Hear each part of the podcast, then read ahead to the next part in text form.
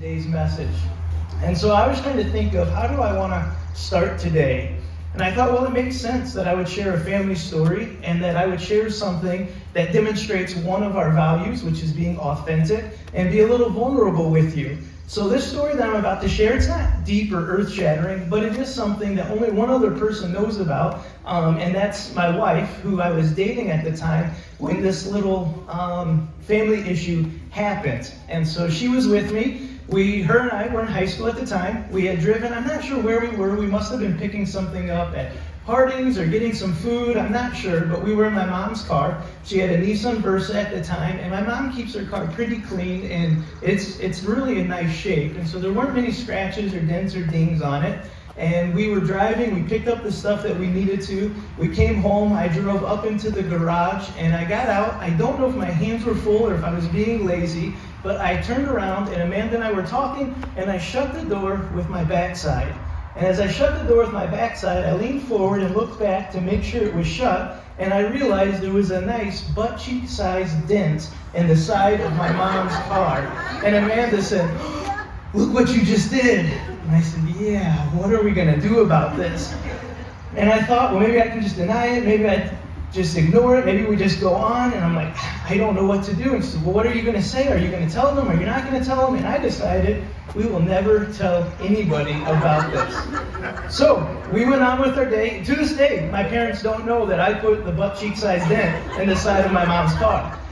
We went on with our day. My parents were talking in the kitchen. A few days later, my dad was asking, How do you think that got there? Do you think a shopping cart hit it? Do you think somebody's door hit it in a parking lot? Did you hit something? Where have you been? What have you been doing? And I just walked through the kitchen. I said, I don't know. I saw it too, but no clue how that got there.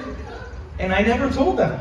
What I'm wondering is do you have a family story of something that you did as a kid? Maybe your cousins did it, maybe a sibling did it, where something happened, and it's not meant to be earth shattering or deep, but something like a butt cheek dent in the side of a car that you took part of, and you swore, we will never tell anybody about this. Today, I want to ask you to turn and talk with the people around you about your butt cheek dent story. Go ahead and turn and take a few minutes chatting.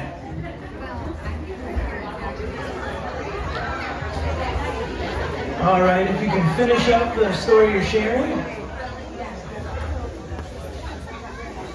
So, since this is a family service, I wanted to start with a family story because a lot of times those stories happen as we're kids or as we're young adults, and then we can laugh about them later, or maybe we never tell anybody about them.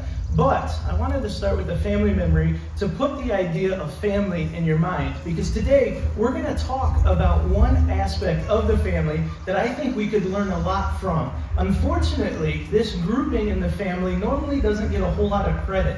They're seen as the littles and that they have a lot to learn. But truthfully and biblically, I think there's something we can learn from them. So before we get started, the band's prepared a song to give you a clue as to what we're going to talk about. So check this out.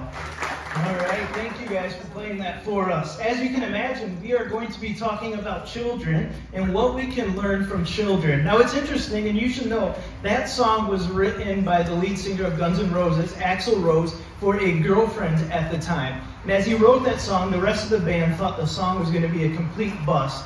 It turned out it was one of their best performing singles on that album, and they made a ton of money from that song. Another cool piece is some of the lines that he uses in that song. See, he's referencing how his girlfriend's face makes him feel. And it's important for you to know that Axl did not have a great childhood. He had a really rough childhood. But he remembers one specific memory in life where he was looking up and he saw the ray of sun shining in his face, and he looked at the bright blue sky. And as he looked at the sky, he thought to himself, Man, this is a place that I would love to go to. It looks so innocent. It looks so peaceful. It's away from all this trauma that I'm experiencing in the world. And in fact, the line of that song says, She has a smile that seems to me, reminds me of a childhood memory where everything was as fresh as the bright blue sky. See, he longed for that as a child. And what I think is really cool, and what I think we could learn from, is the imagination, the creativity that children have in this world. that they view the world in a different way. And instantly, Axl was brought back to that memory, a place that he dreamed about and desired. See, children haven't gone through all of the life experiences that we have, and so they're innocent. They haven't been jaded by the world. And truthfully, if we looked at how our kids and the children around us are living, we may be able to learn something and we may be able to adjust our course towards Christ and get some things corrected in our life. And so that's what we're going to talk about this morning. What can we learn from our children in this world? And I think it's supported biblically in a story. See, the disciples were walking down a hill. They were walking with Jesus as they were entering back into a town called Capernaum.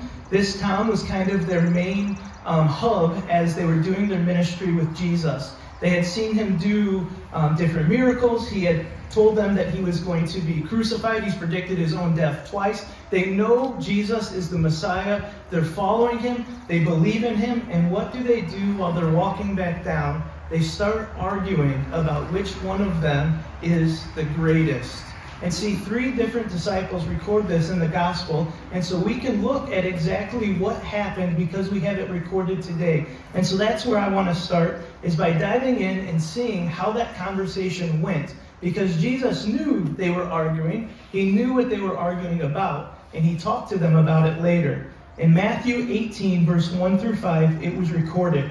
At that time, the disciples came to Jesus and asked, Who then is the greatest in the kingdom of heaven? He called a little, Jesus called a little child to him. He placed the child among them, and he said, Truly I tell you, unless you change and become like this little child, you will never enter the kingdom of heaven.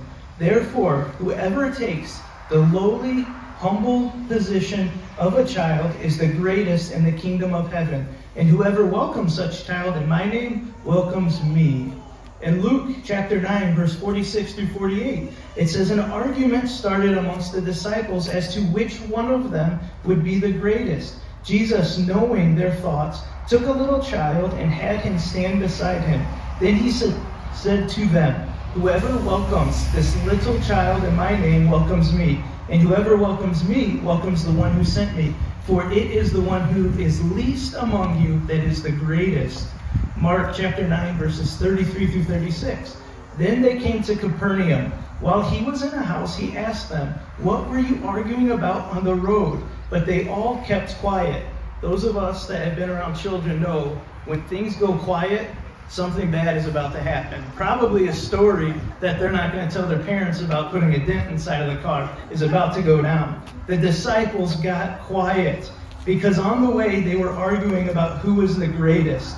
Sitting down, Jesus called the twelve and said, Anyone who wants to be first must be last and the servant of all. He took a little child whom he placed. Taking the child in his arm, he said to them, Whoever welcomes these little children in my name welcomes me, and whoever welcomes me does not welcome me, but the one who sent me. So let's talk about this for a second.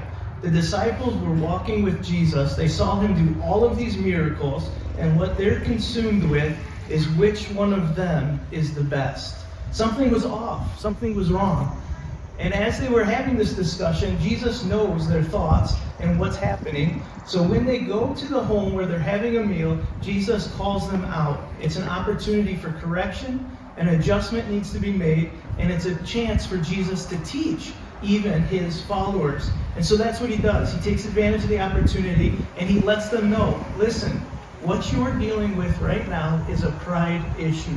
You're worried about who's the greatest among you, what you need to do is be humble like these kids. See, pulling a child into the situation for us doesn't seem like a big deal because we find value in our children. We know that they have worth, they excite us. But in this culture, to be said you need to become like a child would mean you're going to have equal rights to a slave. Children had no rights. They had no decision making opportunities. And so, what did they do? They simply lived their life at the lowest position in society. Now, they were treated better than the slaves were. But what Jesus was saying is, I know you live in a society where the kings and the rulers all want to have power, and the way that they show their power is by having people serve them. What you need to do is lower yourself to the lowest possible position. That would have been a hard pill for the disciples to swallow because they lived in an economy that you wanted to be the best. You wanted people to serve you. And I wish that this was just the situation that the disciples dealt with, but I believe it's something that we still still deal with today. That we want to lift ourselves up and to become or be seen as the greatest. And instead, we could take a lesson from our children and we could just live life in a way that we humbly serve the people around us. And so, what does that look like? See, in Matthew, Scripture continues to record another section where Jesus gives some instruction for all of us as Christ followers. He told his disciples, If anyone would come after me, they must deny themselves. They must take up the cross and follow me. For whoever would save his life will lose it, but whoever finds loses his life for my sake will find it. For what will it profit a man if he gains the whole world and forfeits his soul? Or what shall a man give in return for his soul? See, us as followers of Jesus have to be willing to humbly serve others. We have to humble ourselves because God wants us to become great. He wants us to accomplish our goals. He wants us to achieve things and passions that He's put in our life. But how we accomplish those is what God is concerned about. The motive behind why we're chasing after these different things is what He is concerned with. And what He wants to do, and what Jesus did in that moment, was a heart check moment. He said, How are you living? Are you pursuing your own greatness? Or are you living humbly like a child? And so there's two examples that I think or I see in our world today that I want to talk about because I think maybe you could fall in one of these two areas. Now there's a whole bunch more, but we only have enough time to focus on these two. And unfortunately, the first one I completely stink at. And I wonder if any of you do too. Uh, the first place that you could tell if something's off in your life is how you are treating your family. Are you humbly serving your family first? Are they giving your best? Or are you giving 100% of yourself to your job, to your friends, to your hobbies, to things outside of what God has called us to really focus on? See, one thing that tells me we might have this idea wrong is how we serve our families first if we're not serving our families, if we're not engaging with our families, if we're not there for them, then we have this out of whack and we're missing something because we're more focused on others around us. And truthfully, we can't serve others around us the way that God wants us to if we're not serving our family first. And so the, the order that God would call us to live would be to serve your family, then to serve your friends, serve your community, serve your job. It all flows from how you are living at home that really matters. But all too often, we all, myself included, are consumed with how do we look on the outside? How does the world view us? Are we getting greatness or seen as great in our community and we pursue after that and we neglect what we're doing at home? And so for you, if there's something that could be off in your home life, and you may not be serving your family well, that's a clear indication that there's some humble issues going on, and you should go back and reflect and start making some adjustments because your family should come first in your life. And if it's not, something is off. And I am the worst at this. So I'm right there with you. I'm not pushing any judgment. There are plenty of adjustments that I can make, and I hope that you join me during this process. The second area that I see a lot of people making mistakes when it comes to humbly living is they want to achieve greatness in this world, and the way that they go about it is they've been so jaded by this the world, they take control in their own hands. And so they focus on the legacy that they want to leave in this world, and they take control of it. They push aside the passions that God has given them in life, they push aside the friends, they push aside the different directions, and they stay focused on what they believe is how they can leave a lasting legacy. And God wants us to leave a legacy.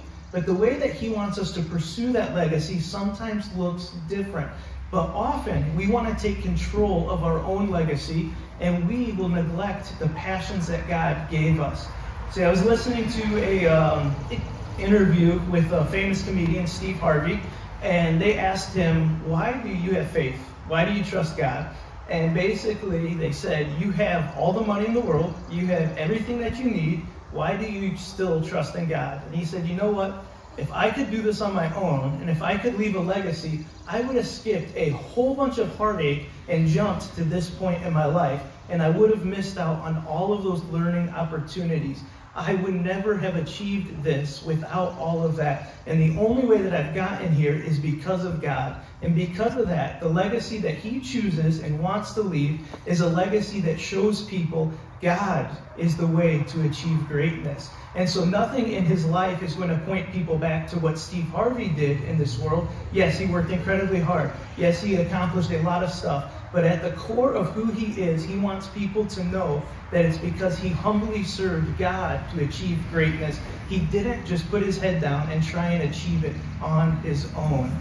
So those are two areas that I think we as a community could completely change our community is if we started serving our families at home really well. We showed up in their lives. We gave them 100% of our best selves. And then we allowed everything to flow from there instead of giving them the leftovers and what is left in the tank. And number two, if we focus on how we're leaving a lifelong legacy. The goal is that you and I accomplish a ton of stuff in this world. But the only way that it's worth accomplishing is if we put our own pride aside and humbly serve each other. So that when we get to the point where we've achieved greatness, all we can say is, God did this. God is at the core of everything. He's the reason my family stayed together because if it was up to me, I would have ruined that. He's the reason I achieved this in work, whatever that may be for you. He's the reason my family is here and we're continuing to go. And so I have to serve God. The problem that the disciples were facing and the problem that you and I face is we live in a world where we want to build ourselves up. And at times, God simply says, Trust me. You need to trust me and humble yourself just like these children do. Because children don't have a decision in life. A lot of times they're just along for the ride, going wherever mom or dad may tell them to go. And so, what else are they going to do other than simply live and enjoy life? For you and I, we need to look towards these children and see what adjustments we may need to make. Are you living humbly and pursuing greatness through God, or are you trying to achieve things on your own? So, that is a lot to think about, and it wasn't just words for Jesus. See, he could have come into this world and cleaned it up, sacrificed however he wanted to, changed it, but he didn't do it with a prideful way or in a way that made himself great. He did it in a way where he hung on a cross for you and I. So Jesus had an opportunity. He could have changed the world any way he wanted to. But he said, if I'm gonna if I'm gonna call you to live humbly, I'm to show you what it looks like. I'm to sacrifice everything. I'm to hang on a cross so that you can have a chance to decide if you want to have a relationship with me or not. And so Jesus came and sacrificed on the cross. And today we have an opportunity to reflect on what that means. Him being mocked, beaten, abused, made fun of, and hanging there. All for what? For his glory? No, for us to have an opportunity to know him. And because of that opportunity, we have a chance to choose to serve our families well and to leave a lasting legacy that points people to Christ. And I want you to reflect on that as we take communion here in, in a second.